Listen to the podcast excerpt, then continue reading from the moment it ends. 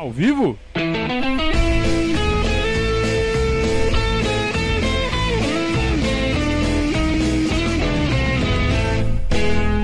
Opa, se tá ao vivo. Ao vivo! Tá ao vivo? Tá ao vivo esse negócio aí? Ao vivo, né? Deixa eu me arrumar aqui na cadeira. Ao vivo! Saudações ao viver. Tá bom o microfone agora? Vocês vão reclamar do microfone? Tá ruim tá bom? Vou até pôr ele mais perto aqui. Aê! Saudações ao Viverdes a todos. Eu sou Conrado Cacassi, estamos começando mais um Periscatso, live que vai até vocês ao vivo. Todas as segundas e quintas-feiras a partir das 20h30 aqui no nosso canal, novo horário, 20h30 agora. É, para dar mais um tempinho para preparação, né? Entre o escritório e o verdaço, a gente tem que dar uma respirada. Então, meia horinha a mais aí para a gente conseguir preparar melhor o conteúdo para vocês. Então, 20 e 30, nosso novo horário. E o boletim informativo diário passou das 19 para as 19 e 30. Combinado assim, turma? Então, beleza.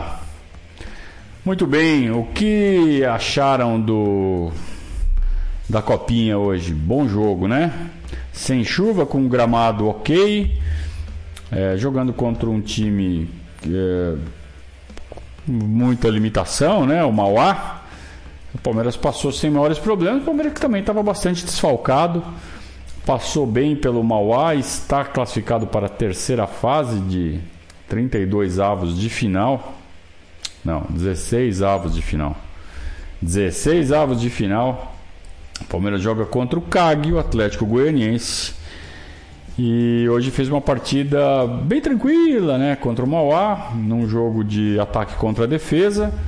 E no contra-ataque a nossa defesa passou alguns apuros, principalmente no primeiro tempo.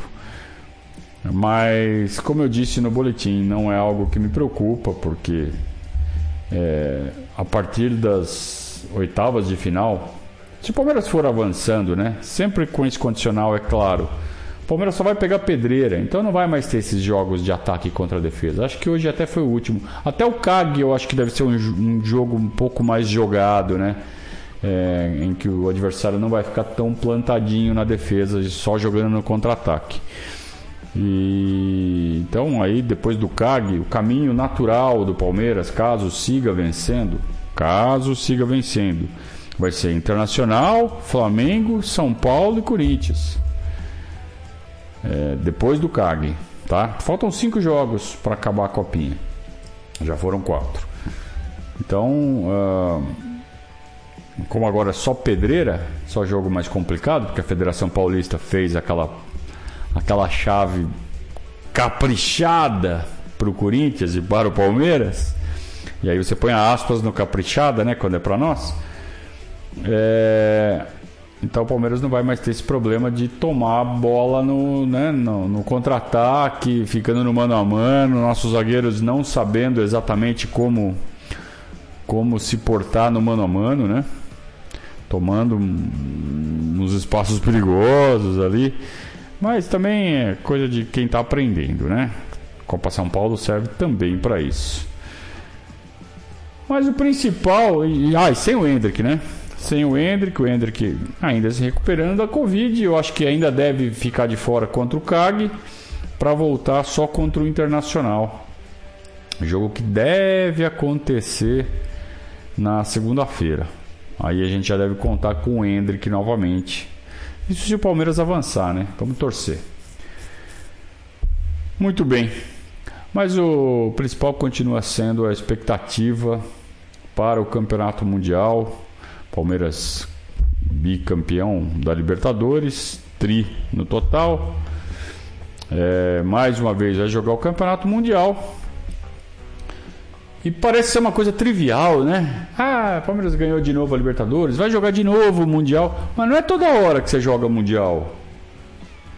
Então é um campeonato muito importante principalmente para nós que somos sul-americanos. Nós damos importância para esse campeonato. Se a Europa não dá, problema é da Europa. Nós damos importância para esse campeonato. Ele é um campeonato que tem importância global. Nós somos um continente que economicamente está abaixo da Europa, então por isso nós valorizamos. Por que, que o contrário não acontece? Por que, que a Europa não valoriza tanto o Mundial? Porque eles são a nata econômica do mundo do futebol. Então, para eles, quem ganha o campeonato europeu automaticamente é o melhor do mundo. Não precisa disputar com um time sul-americano para provar que é o melhor do mundo. É natural. É a mesma coisa a NBA. É a mesma coisa a, a como que chama? A MLB, né? De, do beisebol. Lá eles chamam o final do campeonato americano de beisebol de World Series. Por quê? Porque se é o campeão do, do, do beisebol americano, automaticamente é o melhor do mundo. Mesma coisa NBA. O cara ganha o campeonato da NBA é o melhor do mundo. Né? Porque não, não tem disputa fora. E é mais ou menos como os europeus se sentem em relação ao futebol. Quem ganha o campeonato europeu é o melhor do mundo. Né? Não precisa ir lá jogar com o time argentino, com o time brasileiro, com o time mexicano para provar que é o melhor do mundo. Só que no futebol não é bem assim que as coisas funcionam, né? Então no futebol, se for jogar, pode perder. Para um time que não é melhor é, é, tecnicamente, que não tem o mesmo poderio econômico. No futebol, times desnivelados acabam jogando de igual para igual num dia diferente. Né? Coisa que é muito mais difícil de acontecer no basquete, no beisebol, no vôlei, qualquer outro esporte. Né? O futebol tem essa característica. Por isso que é o mais apaixonante do mundo, isso é o chavão. A gente fala sempre.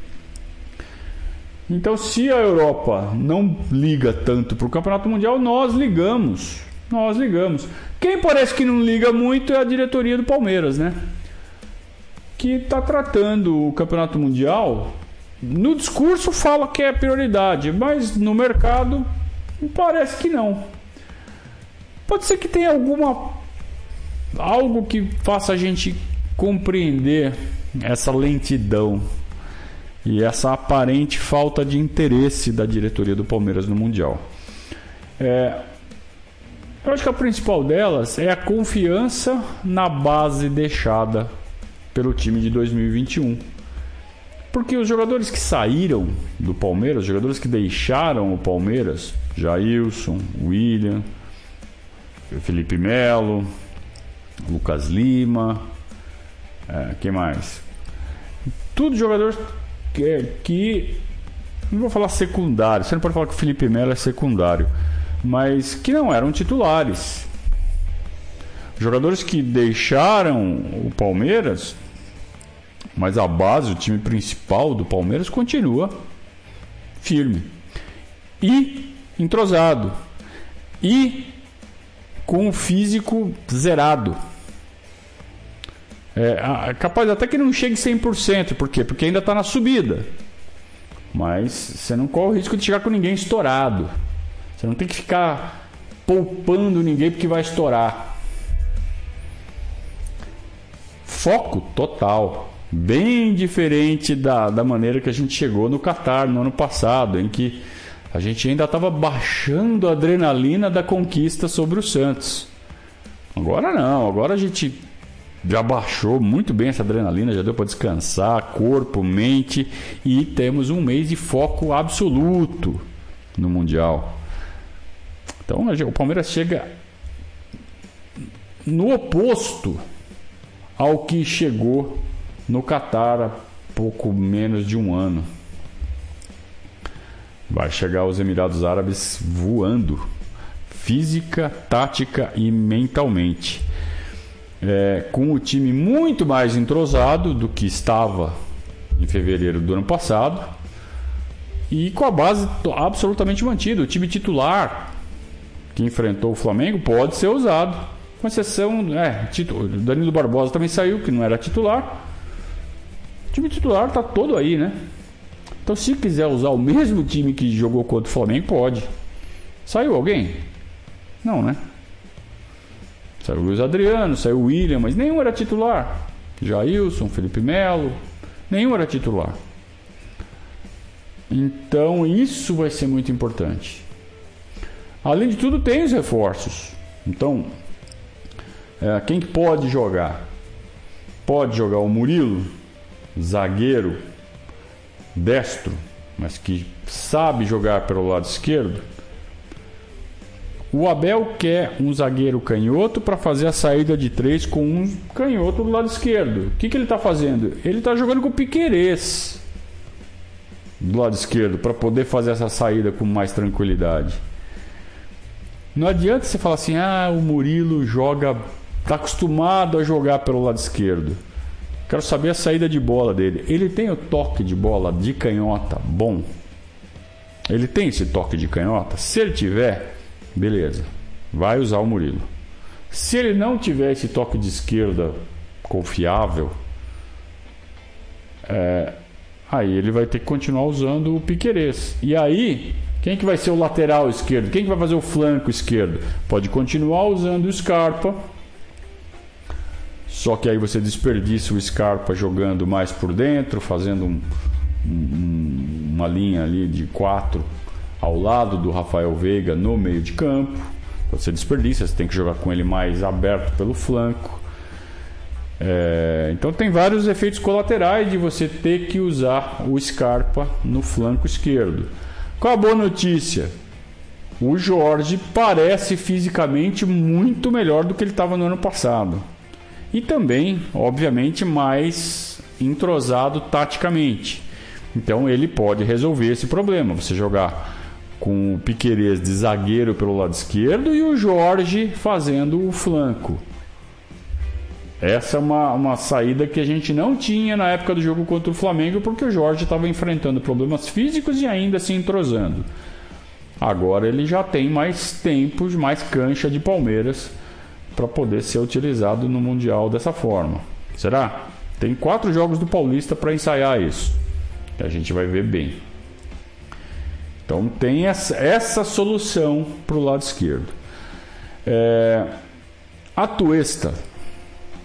Primeiro a gente tem que repetir tudo que foi falado no boletim agora há pouco, né? Da espetacular entrevista que deu a Tuesta. Eu não sou de ficar é, julgando, se, julgando não, se impressionando com entrevista coletiva de jogador que é tudo muito ensaiado, né? Principalmente essas de apresentação. É tudo muito ensaiado, é tudo muito é, brifado, e tem que ser mesmo. Se a gente está cobrando profissionalismo, vivendo num mundo cada vez mais corporativo dentro do futebol, essas declarações têm que ser realmente sempre muito bem calculadas, sempre muito bem medidas, e, e todas têm sido, né? A apresentação do Murilo, do Marcelo Lomba. É, e hoje a da Tuesta foi uma aula. Foi muito bem dada, muito bem feita. Além daquela parte de é, puxar o saco da torcida, né? Ah, porque nós vamos ser bicampeões mundiais, né? né? coisa que a torcida adora. Olha como ele estudou nessa história. É, ok, mas o que eu acho que foi mais importante foi quando ele falou que ele solicitou ao staff do Palmeiras que mandasse o vídeo das 10 últimas partidas. Não é das 3 últimas, é das 10 últimas partidas. Ó, eu quero ver onde é que eu estou chegando. Eu quero saber como é que eu posso ajudar taticamente, onde é que o professor vai me encaixar, o que, que eu tenho que fazer.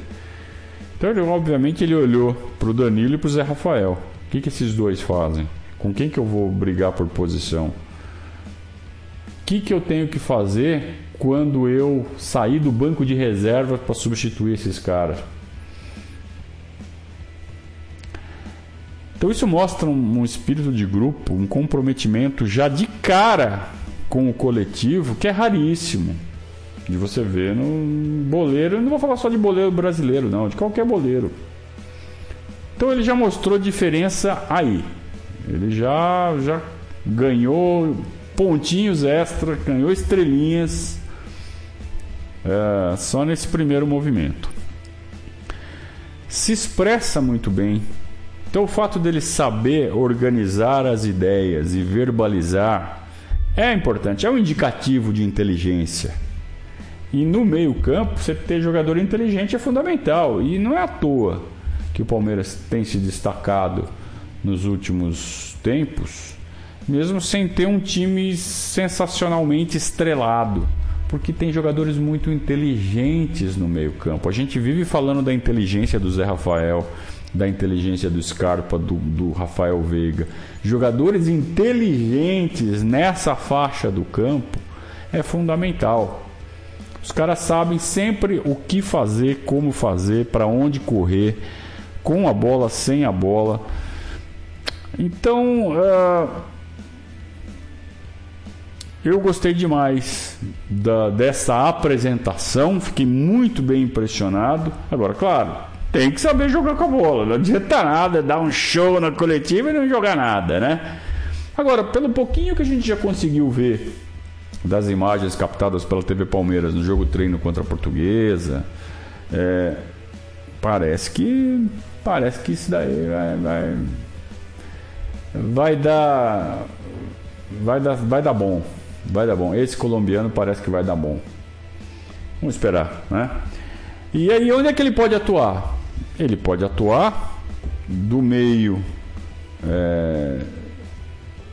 Ele mesmo se definiu como oito, né? um volante ofensivo, sabe marcar, mas sabe chegar à frente.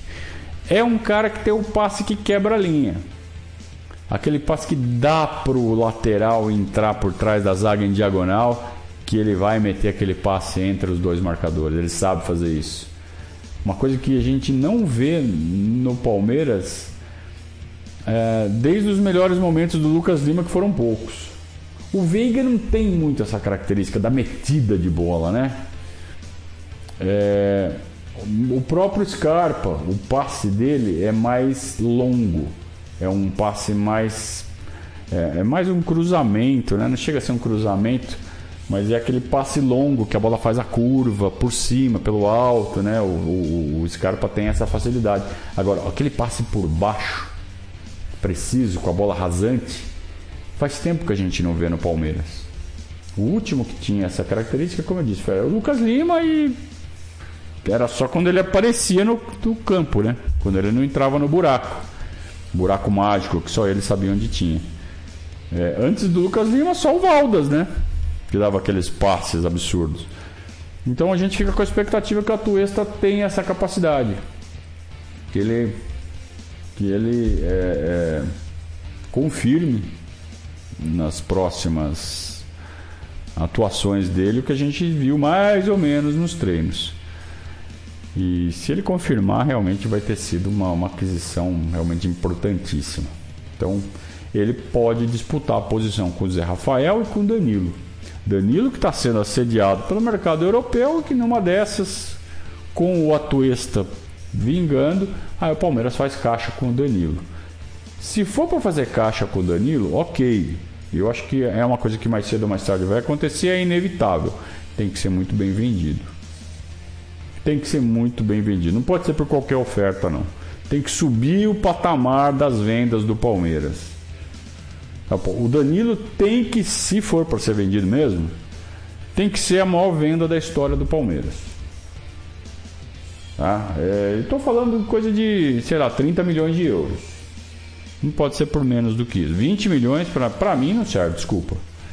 Ah, de onde você tirou esse número? Vai lá no no tal do Transfer Market, né? Não virou, esse, esse site não virou referência. Então é do Transfer Market. É, é só pegar quanto vale um meio-campista de um time top europeu. Ah, mas Conrado, você não pode comparar. É, não, não estou comparando, estou falando para cobrar o mesmo do que vale um, um meio-campista que sai de um grande europeu para outro grande europeu. Mas tem que chegar perto. Você pega um meio-campista top. Meio-campista top não. Um meio-campista defensivo de um time grande europeu com 30 anos. Quanto ele vale? Pô, o Danilo tem 20. Então, é, ah, mas tem aquela coisa. É, o time europeu sabe que quando ele vai no mercado sul-americano, Não é a mesma coisa que ele vai pagar. Tem aquele risco do cara ir para a Europa e não se adaptar. Então o valor é um pouco inferior. É um pouco não, é bem inferior. Ok, é bem inferior. Beleza. Por isso que eu estou falando.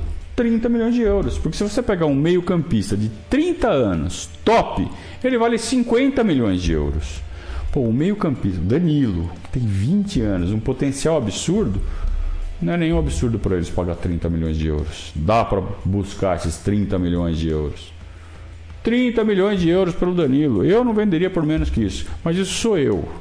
Aqui do, da minha sabedoria de internet. E vamos lá, não é tanto assim. É, tem pessoas muito, muito mais capacitadas do que eu que sabem fazer uma valoração muito melhor do que eu. Eu vou ficar só decepcionado se ele sair por menos que 30 milhões de euros. Eu acho que dá para buscar, mas se não der, não deu, né? Fazer o quê? Muito bem. Boa noite a todo mundo que está aí no, no chat. O pessoal está elogiando o horário novo, muito bem, muito obrigado. O pessoal está elogiando o microfone. Não acredito que vocês estão elogiando o microfone. Estão elogiando mesmo, é? São vocês mesmos? Não é outra turma que chegou aqui agora? Não é possível. Muito bem. que mais? É, tá bom. Tem gente pedindo para Deus me abençoar. Muito obrigado. Muito obrigado. Bênção de Deus nunca é demais, né?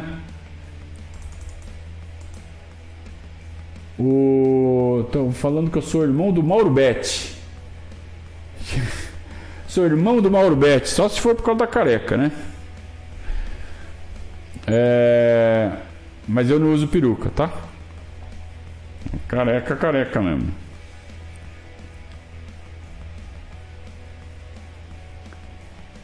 É, apareceu aqui. Sempre aparece um, um russo palhaço, né? É, que mais? Que mais? Podem deixar superchat. Gente, superchat é o que sustenta isso aqui no ar, meu. Né? Pode deixar superchat, que além de tudo também ganha prioridade no na, na resposta né, das perguntas. Muito bem. É, o Brandon, Brandon Stallone. Ah, louco, não vou arrumar briga com você não, você é Stallone, cara. É, ele pergunta qual dos meninos da base eu acho que está pronto. Ainda bem que você perguntou quais eu acho, porque é muito difícil, né? É uma, é uma pergunta recorrente essa. É, não dá pra gente cravar quem está pronto. Quem está pronto da base? É muito difícil. Por quê? Porque eu acho que a principal característica para ser avaliada se está pronto ou não, não é na bola, é a cabeça.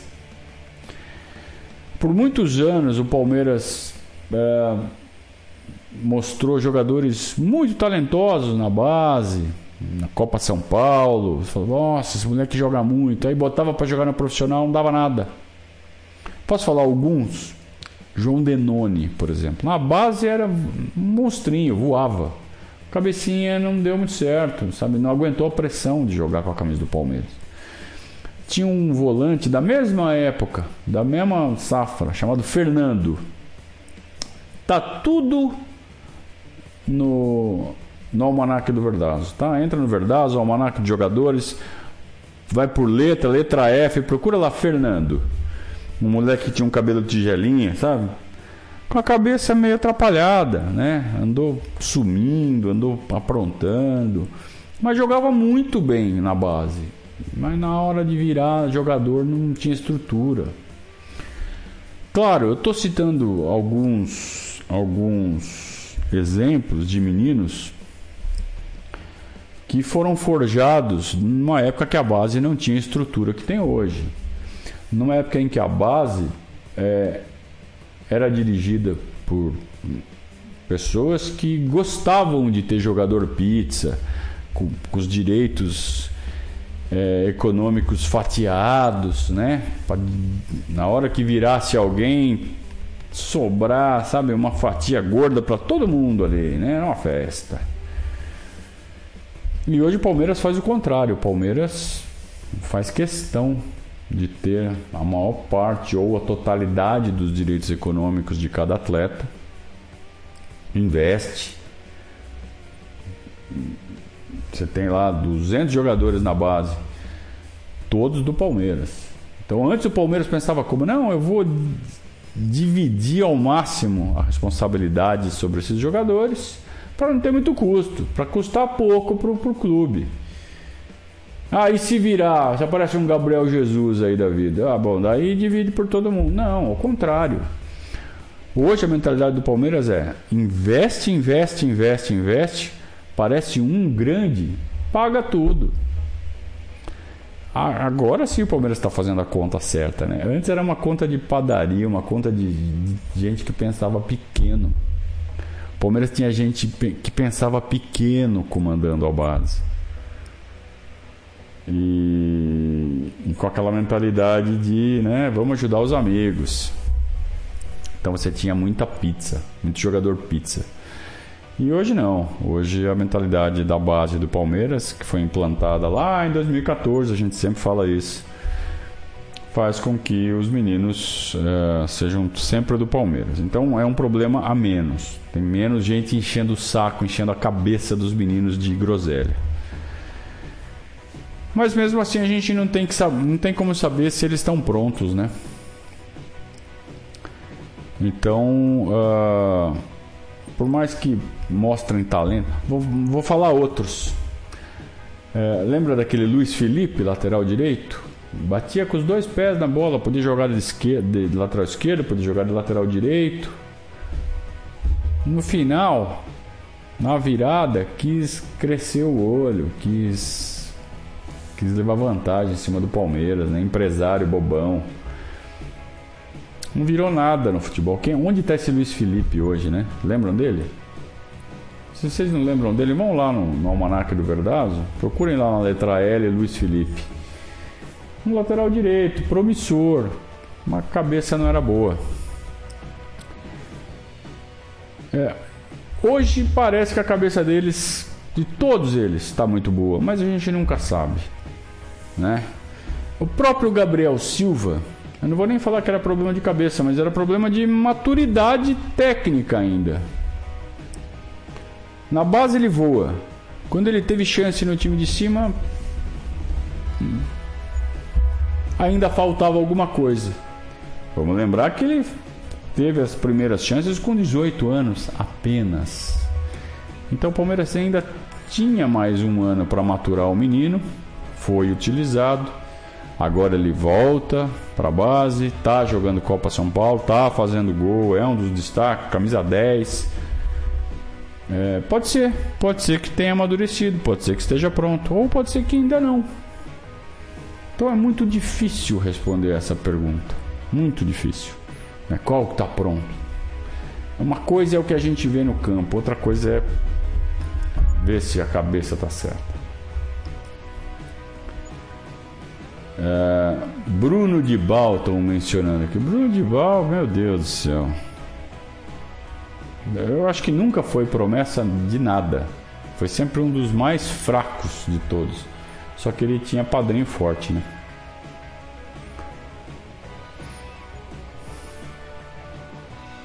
vocês estão, vocês estão ressuscitando cada defunto aqui, eu dou até medo. É, o pessoal está lamentando a saída do Felipe Melo. A motivação, garra e vibração que ele passava aos demais. Acredito que ele era uma grande fonte de inspiração. Ô meu caro Marcos, é, eu acho que não.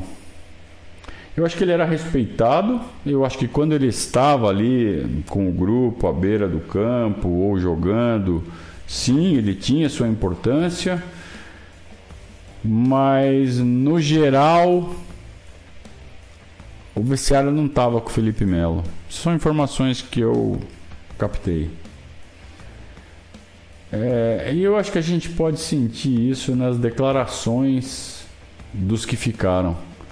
Todo mundo lamentou a saída do William Bigode, lamentaram a saída do Jailson. Eu não vi ninguém lamentando a saída do Felipe Melo. são, são detalhes que a gente pesca, né? Nas declarações dos que ficam. Eu não vi ninguém lamentando a saída do Felipe Melo. Você viu? Eu não vi.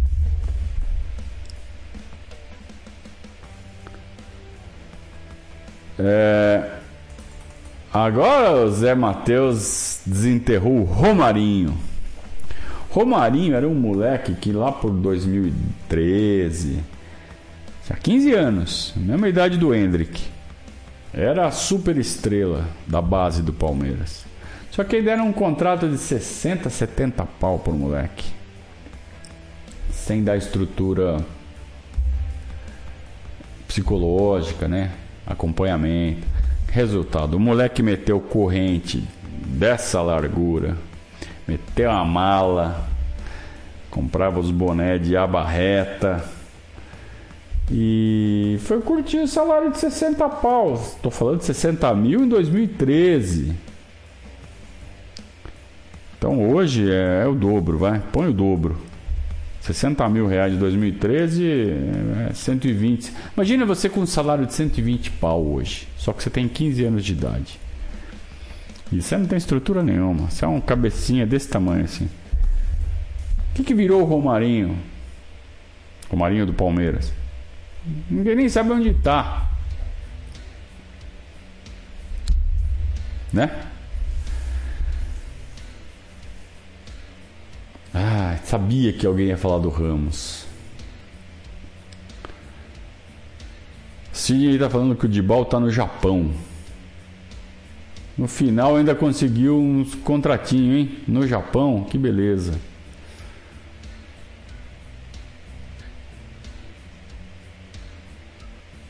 É, Lucas Taylor.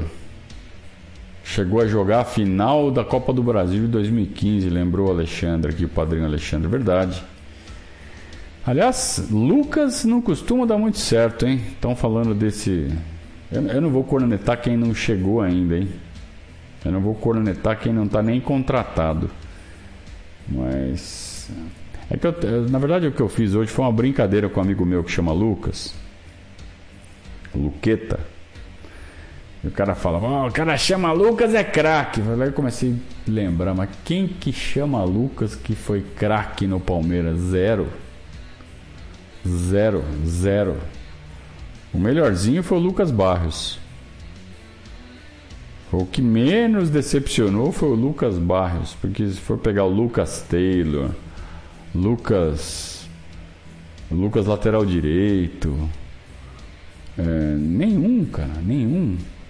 Nenhum Lucas deu certo no Palmeiras, tá louco. Tomara que seja o primeiro, né? Se, tomara que se chegar, seja o primeiro Lucas a realmente dar certo no Palmeiras, né?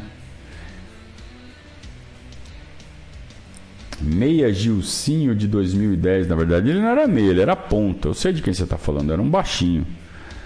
Era ponta, era um pontinha, Gilcinho. Jogava no mesmo time do. Daquele menino, lateral esquerdo, Gabriel Silva também, charado atual Gabriel Silva. Ele era um lateral esquerdo. O time do Ramos, né? O time de 2010 tinha times, tinha jogadores bons, parecia que esse time ia engrenar, né? Tinha um, um zagueiro, quarto zagueiro que depois acabou jogando no Vasco. É, deu nada, né? Acabou perdendo, acho que do Santos na semifinal e não deu nada. Lucas Taylor tá no PAOC, disse o Amilcar. Os caras vão lá buscar, né? Estão com a internet funcionando aí, estão com a internet em dia, já foram buscar, tá certo. Lucas Esteves, então é outro Lucas. Você pode falar que deu certo no Palmeiras? Tá errado não deu, mas também não deu certo, né? Deu pelo menos um dinheirinho, né? Aliás, ele tá emprestado, né, pro time americano lá. Ainda é do Palmeiras, Lucas Esteves. Tomara que volte e vire jogador, né? Mas por enquanto ainda não.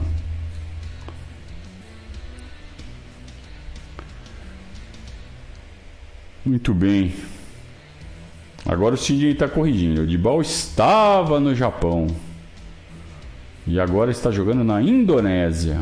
Agora, agora vocês estão enlouquecendo o transfer market né, de pesquisa. Mas tá bom. É, a pergunta do Tiago Lenzi. Neste momento, com as chegadas e saídas, iniciamos o ano mais fortes ou mais fracos do que terminamos o último? Eu acho que mais fortes. Eu acho que mais fortes. Por quê? Porque o time base foi mantido, o time titular foi mantido. E as trocas, eu acho que o Palmeiras sai ganhando nas trocas. Então, Jailson por Felipe Melo. Felipe Melo tinha muitas qualidades. Não vou cuspir no prato que comemos, não. Gostava do Felipe Melo. Acho que o Felipe Melo tinha qualidades importantes. Mas eu acho que ele já estava também com o ciclo encerrado, né? E aí, vou repetir. Não deixou saudades no vestiário. E o Jailson chega na humildade, bom jogador, Achei uma boa troca. A Tuesta. É, na verdade, Felipe Melo por Jailson mais a Tuesta, né? Ah, por tudo que já falamos aí do Atuesta, né? Ah, ganha, saímos ganhando. Saímos ganhando. Jailson por Lomba. Ganhamos cinco anos, né? Acho que o Lomba está numa ótima forma. É, pode não ser tão bom de vestiário quanto era o Jailson, mas é, ele chega com outra característica né, de, de liderança, de experiência. E tecnicamente ele é muito bom. Eu sempre gostei muito do que eu vi do, do Marcelo Lomba. É, por onde ele passou nesses últimos anos no Internacional ele teve uma concorrência forte, né? Goleiros muito bons, o Internacional bem servido de goleiros. E ele acabou sobrando ali, pela idade, acabou sendo dispensado, mas porque o Inter estava muito bom de, de, goleiros, né? Aquele Danilo, muito bom, e aí apareceu esse moleque novo aí também voando, acabou sobrando pro Lomba, né? Então, para o Lomba pegar no Palmeiras o lugar do Jailson no elenco, eu acho que está de bom tamanho, né? O Jailson com 40 já, né? Acho que trocar por um de 35. Ok. Ainda mais sem custo, né? Então gostei da troca. É... Luiz Adriano por Rafael Navarro. Eu acho que aí não, não tem. Não tem. Não tem conversa, né? Acho que está todo mundo satisfeito. Na verdade, o William, né? William mais Luiz Adriano. Por Rafael Navarro mais alguém, né? Aí tem que vir ainda, né? Mas eu acho que qualquer um que venha também está de bom tamanho. É...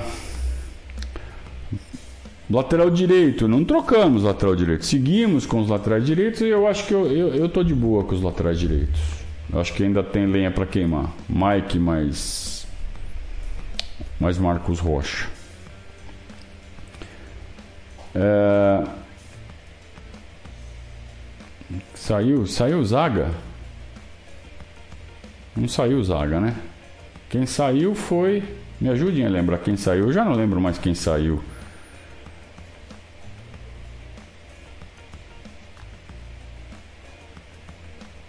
Bom, enquanto eu tento lembrar aqui quem saiu, vou passar aqui uma, uma, uma conversa aqui para vocês.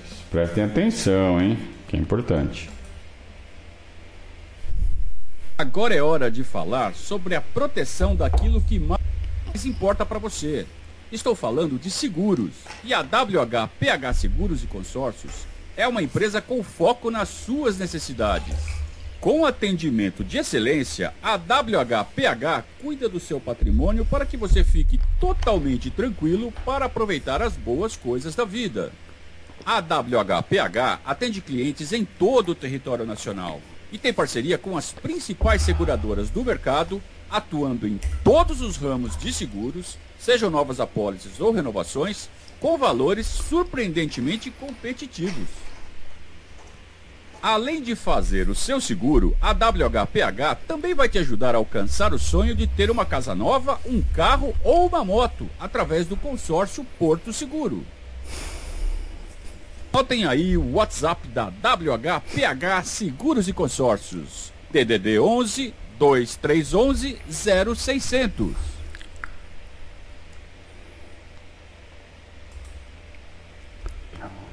A gente fala da importância, né, de ter bons parceiros, né? A WHPH é é o maior exemplo disso, né? É, recomendar os serviços da WHPH Seguros é moleza. E falo isso com uma tranquilidade, com, uma, com um sossego, né? Por quê? Porque eu conheço os serviços da WHPH Seguros. É uma excelência dos serviços de corretora de seguros. Então, quando eu falo assim, pô, é, adquira os serviços da seguradora WHPH, não é porque é parceiro do verdade, é porque é bom mesmo, claro, é porque é parceiro, é, mas é bom demais. A gente eu, tem uma dificuldade hoje, né, de ter bom serviço, de ser bem atendido. Então, estou falando de, de, serviço em geral, não só de corretor de seguro, não, de banco, de.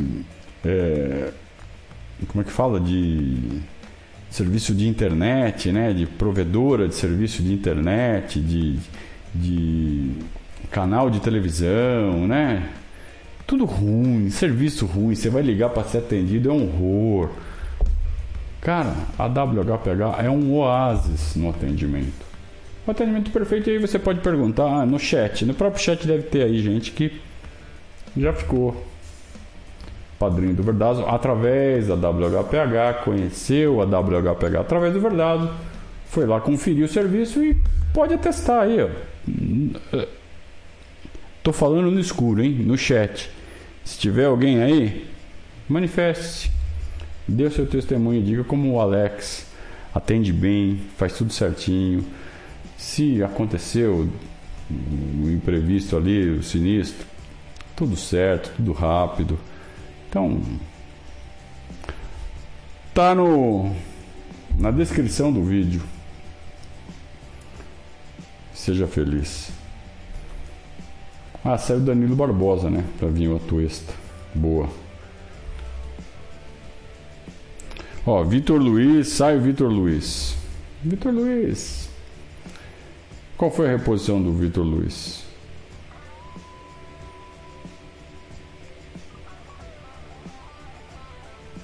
Não tem, né? Não teve reposição do Vitor Luiz, ou teve?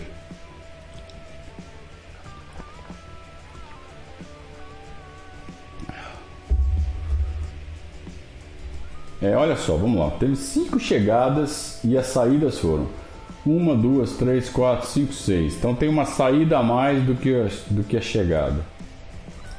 Então o elenco encolheu, isso é fato. Agora, precisa de reposição do Vitor Luiz? Eu acho que não. Aí Luiz Adriano. Luiz Adriano pelo Navarro. Eu acho que beleza. Felipe Melo pelo Jailson. Acho que ok. William. William por quem? Se Luiz Adriano foi. Oh, peraí, peraí, peraí. Na verdade chegaram quatro, né? Não, chegaram cinco. Ah, bom, é que chegou o Murilo e o Murilo, na, na verdade, ele não repõe ninguém, né? Então deixou o elenco um pouco mais equilibrado, né? Com mais força ali na, na, na zaga. E sai no lateral esquerdo. Então tudo bem, vai, vamos lá. Vitor Luiz pelo Murilo. Não é exatamente a mesma função, mas eu acho que deixa o elenco mais equilibrado. Por quê? Porque na lateral esquerda você tem Jorge Piquerez, pode ter o Renan. Acho que o Vitor Luiz estava sobrando, estava faltando alguém ali na zaga, principalmente porque a gente joga bastante com três zagueiros. Então, ok, Vitor Luiz por Murilo. Luiz Adriano mais William por Rafael Navarro, mas eu acho que ainda falta um, né? Tem que chegar a um. Felipe Melo e Danilo Barbosa. por Jailson e Atuesta. Felipe Melo e Danilo Barbosa por Jailson e Atuesta. Acho que ok. Jailson por Lomba. Acho que ok. Ah, eu acho que ficou mais forte, hein? Chegando, chegando um bom centroavante, porque daí você faz bom centroavante mais Navarro por William mais Luiz Adriano. Acho que fica bom. Mas tem que chegar esse centroavante, né? Agora, por que, que esse centroavante é, não está sendo tratado como prioridade máxima? Por que o Palmeiras não faz uma ousadia financeira? E vamos lá. Ousadia financeira é uma coisa, loucura é outra. O que, é uma ousadia financeira?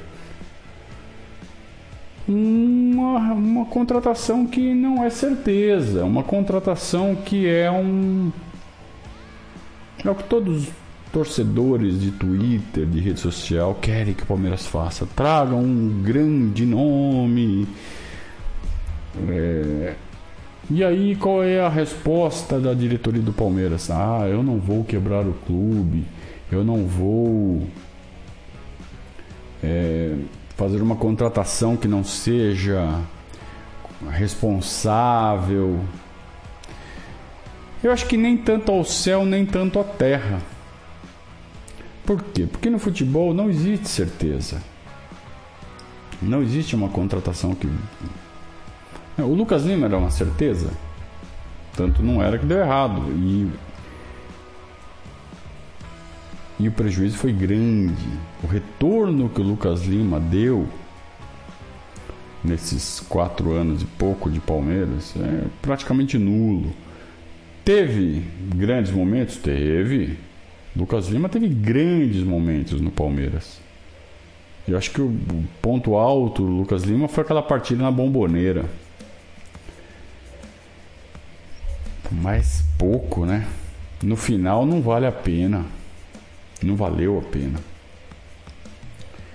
E quem foi contra o Lucas Lima na época? Poucos. Eu fui um deles. Posso falar isso. Fui contra o Lucas Lima. Mas eu entendo que no final a avaliação da, da contratação dele tenha sido positiva, que todo mundo tenha gostado. E que foi uma ousadia do Matos, que no final foi aprovada pela grande maioria. Então trazer um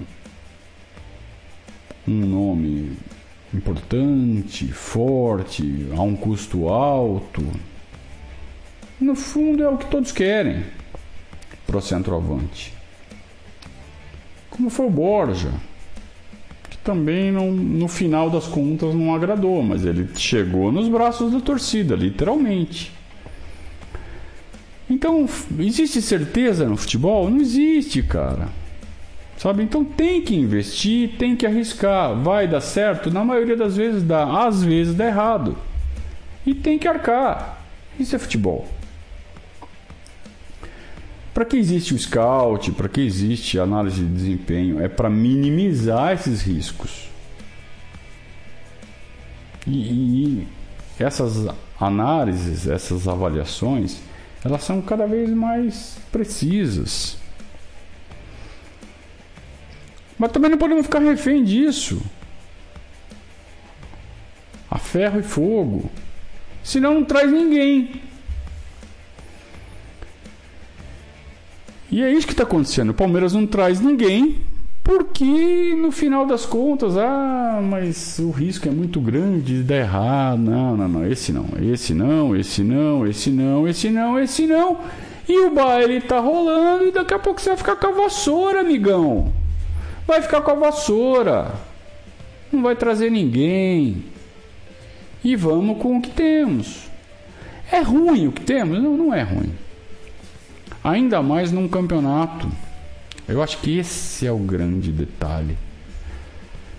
O campeonato mundial ele tem um limitador. de inscrições de 23. Não é um campeonato que você vai inscrever 28, 29, 30. Então, para inscrever 23, se você se amarrar na base que venceu o Flamengo, que venceu a Libertadores, passou pelo pelo Atlético, pelo São Paulo, que é uma base que está entrosada, que está forte fisicamente. Bate de frente com o Chelsea, bate de frente com o Monte Rei, bate de frente com o Al-Arley. Bate de frente. O Chelsea não vai trazer 30 jogadores, vai ter que fazer um monte de corte. O Monte Rei vai ter que fazer corte. O Al-Arley vai ter que fazer corte. Os nossos 23 Ah, dá para bater de frente com qualquer um deles. Entrosado, fisicamente bem focado. Então, talvez seja isso que explique por que, que o Palmeiras está tão lento no mercado e aparentemente não está tratando o Mundial como se fosse um Mundial.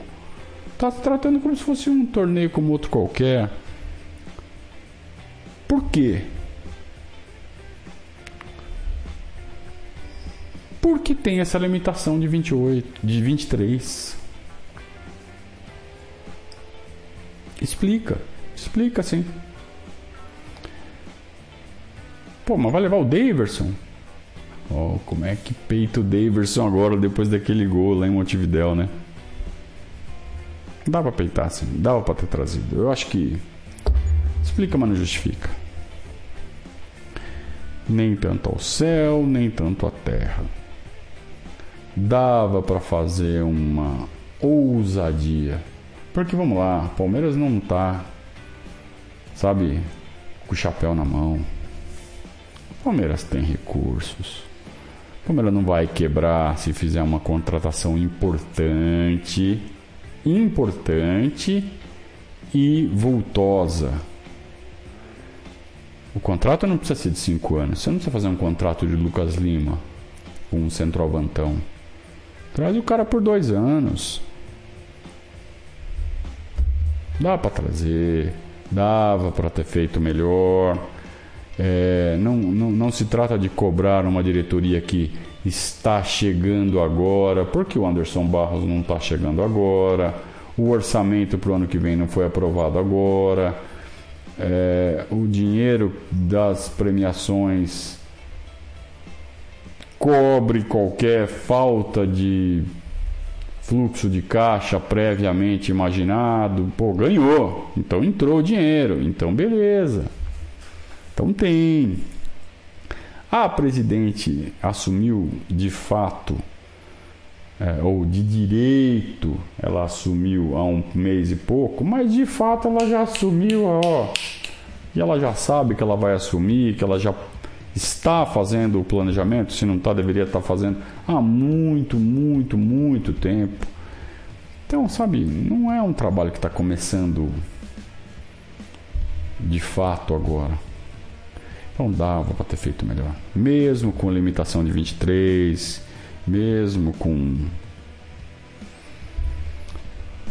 a manutenção do ótimo elenco que ganhou a Libertadores e com as trocas melhores que estão deixando o elenco melhor. O elenco de 28, 30 que vai fazer uma, uma temporada de, de, de maratona, de Libertadores, de brasileiro, ah, que nem todo mundo vai fazer. É, esse elenco do Palmeiras não aguenta, precisa melhorar. Agora, pro Mundial dá. Dá. Dá pra ir lá e ganhar esse negócio. Será? Grande Amilcar, que estava sumido, falou assim: pergunta. Qual estilo de centroavante você acha que seria melhor nesse time? Um 9 mais fixo ou com mais mobilidade? Nós não temos um time, Amilcar. Nós temos um elenco. que joga de um jeito contra um adversário, joga de outro jeito contra outro adversário. Uma coisa que eu sempre sonhei, que eu sempre defendi, que eu sempre quis ver no Palmeiras há muitos anos. Quem acompanha esse trabalho aqui há mais tempo sabe. Agora, qual centroavante falta nesse elenco? Porque a gente tem um centroavante móvel, que é o Rony. Eu não gosto, mas faz. A gente tem o centroavante Daverson. Como é que você define o Daverson, né? É um cara que. Ó, nem no jogo aéreo ele é bom. Quantos gols de cabeça fez o Daverson? Poucos. Sobre aquele, aquele centroavante que é pra ir pro fundo e cruzar para o cara fazer o gol de cabeça. Nós não temos essa jogada. Não temos essa jogada porque nós não temos centroavante que, né? Que ataca a bola no primeiro pau, que ganha a bola do zagueiro. Não. O zagueiro disputa, o Davidson disputa por cima, eventualmente ganha algumas bolas, faz alguns gols de cabeça, mas não é.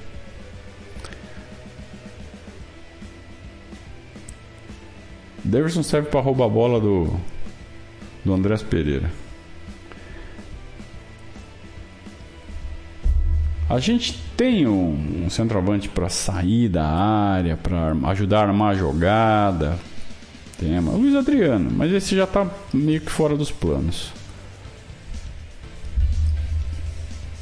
Cara, a gente precisa de centroavante. Nós não temos nenhum. Centroavante, centroavante, não temos nenhum. Qualquer centroavante. Tem o Navarro. Qual é o estilo do, do Navarro? Força física, é, partir com bola dominada, rompedor, beleza. É, forte, né? Ganha a jogada do zagueiro no corpo, tem a jogada de cabeça, mas falta experiência para ele. O Navarro tem todas as.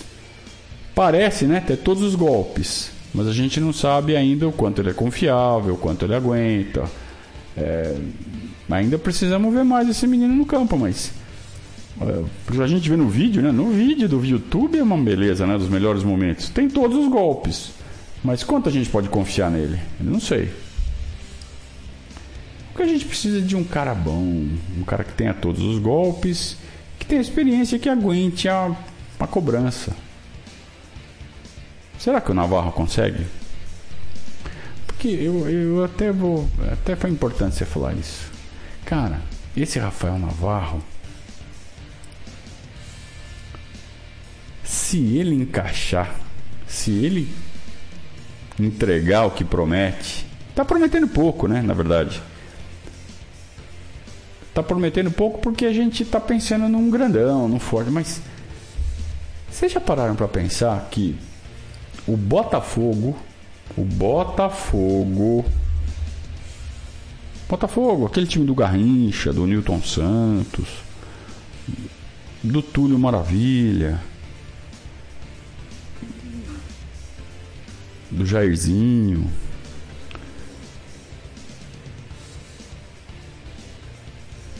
Ganhou a Série B atropelando Botafogo não é mais time para ganhar nem Série B atropelando. Então, se aconteceu, é porque estava acima da curva normal do Botafogo dos últimos anos. O que deixou o Botafogo acima do normal? O Rafael Navarro. Os botafoguenses estão inconformados de terem perdido o cara. Queriam ter segurado. Sabe que não consegue. Mas estão lamentando muito ter perdido o Navarro. Já pensou? Se a gente já tem o nosso 9 e nem sabemos. Dá para botar ficha nesse cara? Dá. Dá para botar ficha. Se vai vingar, não sei. Mas uma. Não tô falando pra botar todas as fichas nele. Mas dá pra botar algumas.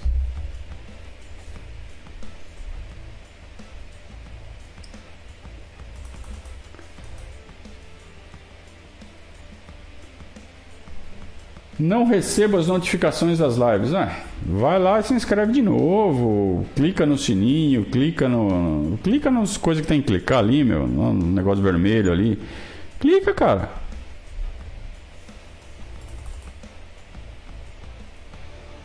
Pergunta do Marcos Vinícius. Se a aposta no Borja errada pode ainda estar reverberando nesse receio de ousar na contratação do centroavante? Tem que entrar na cabeça da Leila para saber, né?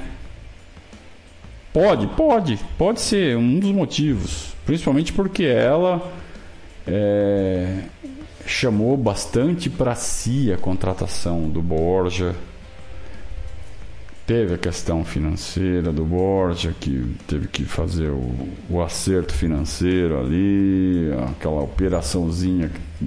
Não é que está mal explicada, ela nunca foi explicada, né? De transformar o crédito em dívida, aquela operação contábil, uma aventura contábil feita pelo, pelo presidente Maurício Gagliotti na calada da noite, transformou dinheiro a. Transformou. Criou uma dívida, na verdade, não é que transformou. Criou uma dívida do Palmeiras com a Crefisa do nada. Né? Uma aventura contábil. E tem muito a ver com essa contratação do Borja. Então a Leila sabe disso. E ela sabe o quanto isso, ela tendo a caneta, o quanto isso pode ser impactante. Mas daí a. Sabe, virar um, uma presidente travada, medrosa. Ah, não. Se é isso, cara, se é isso, nós estamos com um problema sério. Espero que não seja. O Ninja Verde Ninja Verde. Veja se tem cabimento, cara. Ninja Verde. O cara é ninja. Ninja Verde. Ele disse que depois que largou a russa, desandou. É, é, engraçado, né? Um cara com 34, 35 anos parar de jogar bola por causa de uma russa. Por que o cara é bom? Não, porque ele tem uma russa ali. Quando ele volta para casa, ele tem uma russa ali pra. Né? Pra. Ah, ô ninja.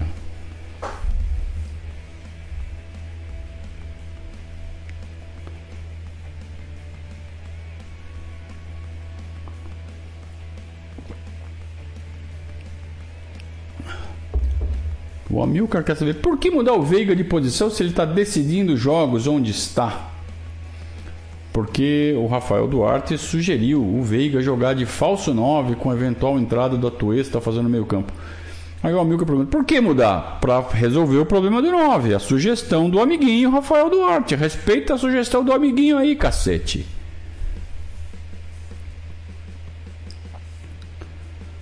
Pessoal ainda não se conforma com a sugestão do Ninja Verde aqui.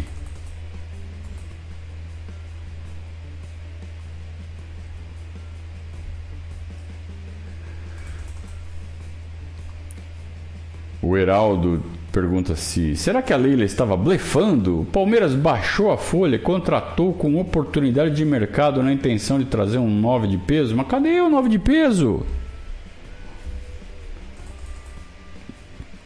Palmeiras fez algumas operações de manutenção de elenco, baixou a folha. Sem dúvida que baixou a folha. Então, assim, é, vai ter mais. Ó, vai ter menos despesa, vai ter mais ganho, porque melhorou o contrato de televisão, né? Agora, e as outras obrigações também? Será que não aumentaram essa, o pagamento da tal da dívida que foi criada? Não, foi, não foi pequena. Foi uma, um negócio que os juros parece que não vence nunca, só aumenta o tamanho da tal da dívida. Porque ela era de 100 mil, aí foi para 160, aí pagou, pagou, continua na casa dos 100 mil. Eu não sei, na verdade, quanto tá certinho, né? Porque a contabilidade é, é criativa, uma contabilidade. Deixo para os analistas financeiros isso. Eu, realmente eu não, não, não consigo comentar esse tipo de coisa. Eu não tenho os números, não tenho as planilhas.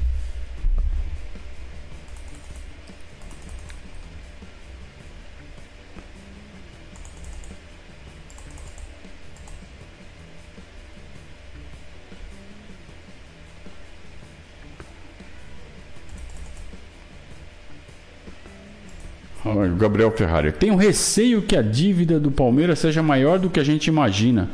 Eu não tenho receio de nada, cara. Eu não tenho que pagar conta. Eu tenho que ir lá e pagar o meu. A, a conta que eu pago é a minha conta do Avante. Essa eu pago. Essa eu tô tranquilo. É a única que eu tenho que me preocupar. Eu não tenho que me preocupar com a, com a dívida do Palmeiras. Quem tem que fazer isso é o presidente. Sabe, ficar se preocupando com a dívida do Palmeiras? Ah, desculpa, não. Cara, vamos viver. Me preocupo quando o Palmeiras entra em campo, se vai ganhar ou se vai perder. Não com a dívida.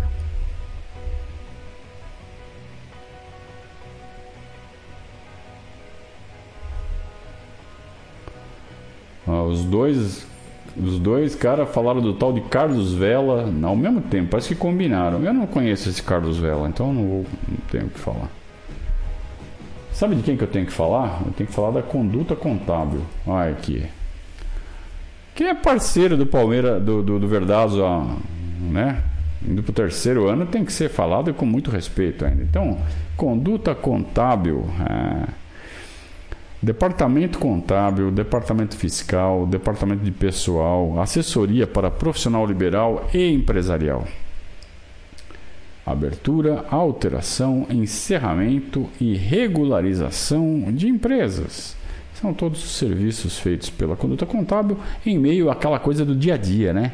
Tudo isso, ah, precisa fazer tudo isso, mas para isso precisa pegar fila, precisa preencher formulário, precisa preencher é, ofício, pegar, é, ir no cartório, autenticar, carimbar, ir lá pegar fila.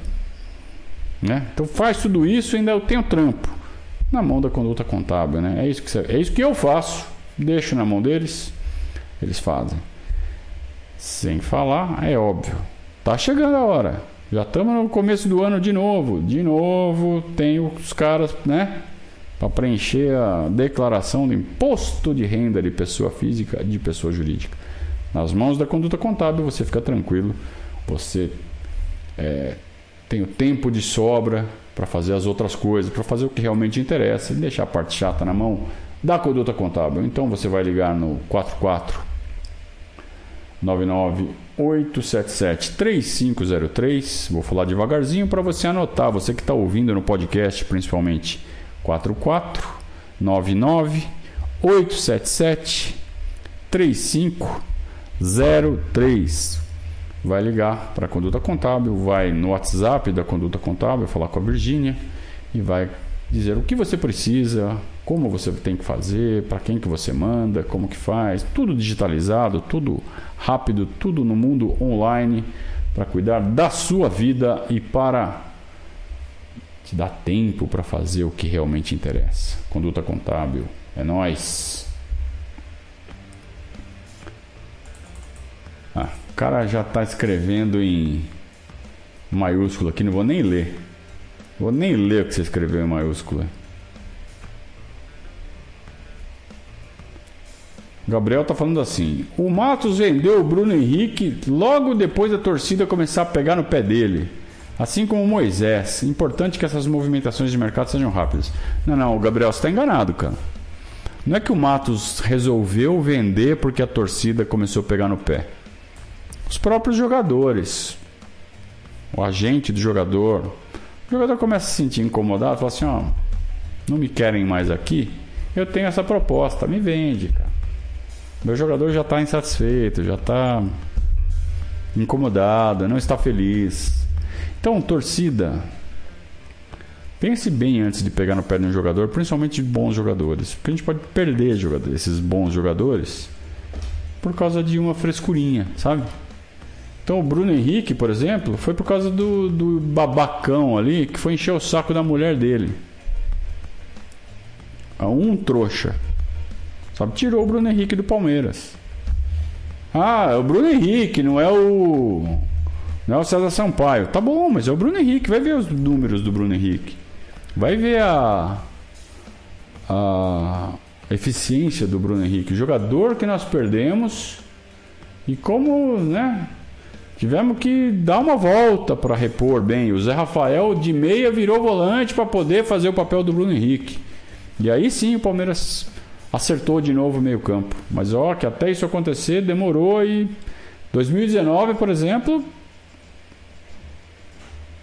né, não foi um ano muito tranquilo. Então para vocês pensarem. Aí teve que vir o Ramires, aí não deu certo. Né? Não foi fácil.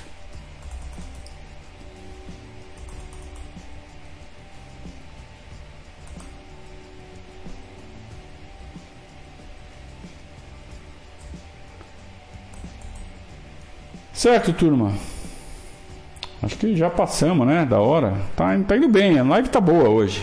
Tá boa hoje, tá legal. Mas chegou a hora de, de dar tchau. Chegou a hora de descansar, né? Porque amanhã ainda é sexta-feira, ainda tem mais trabalho. E acho que todo mundo já já calmou. Vamos continuar esperando, né? Esse 9 chegar. Não sei se vem para o Mundial mais. Eu já não estou mais com esperança de reforço para o Mundial. Acho que nós vamos com isso aí mesmo, viu? E confio.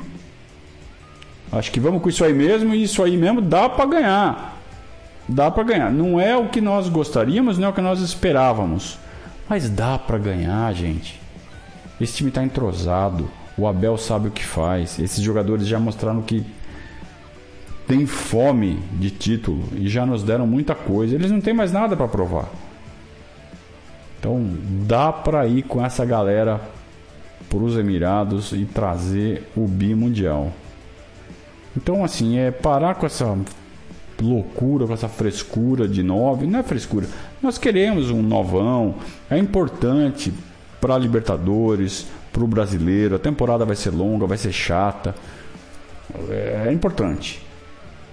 Mas para agora não é. Não é é importante, mas não é fundamental. Vamos colocar as coisas direito, né? É importante, mas não é fundamental. Então, vamos fechar com o que, com o que a gente tem? Vamos, vamos se satisfazer com, com esses caras que já mostraram do que são capazes? Vamos, vamos fechar com eles. Vamos dar esse voto de confiança para eles e deixar eles mais fortes ainda. É, é um pouco conformista falar isso. Mas é o que tem. É isso aí que essa diretoria proporcionou pra gente. Então, vamos lá, cara, vamos, vamos jogar mundial. Ou vamos ficar, sabe, ficar chorando, chorando, chorando, chorando e, e passando desconfiança às vésperas de um campeonato tão importante.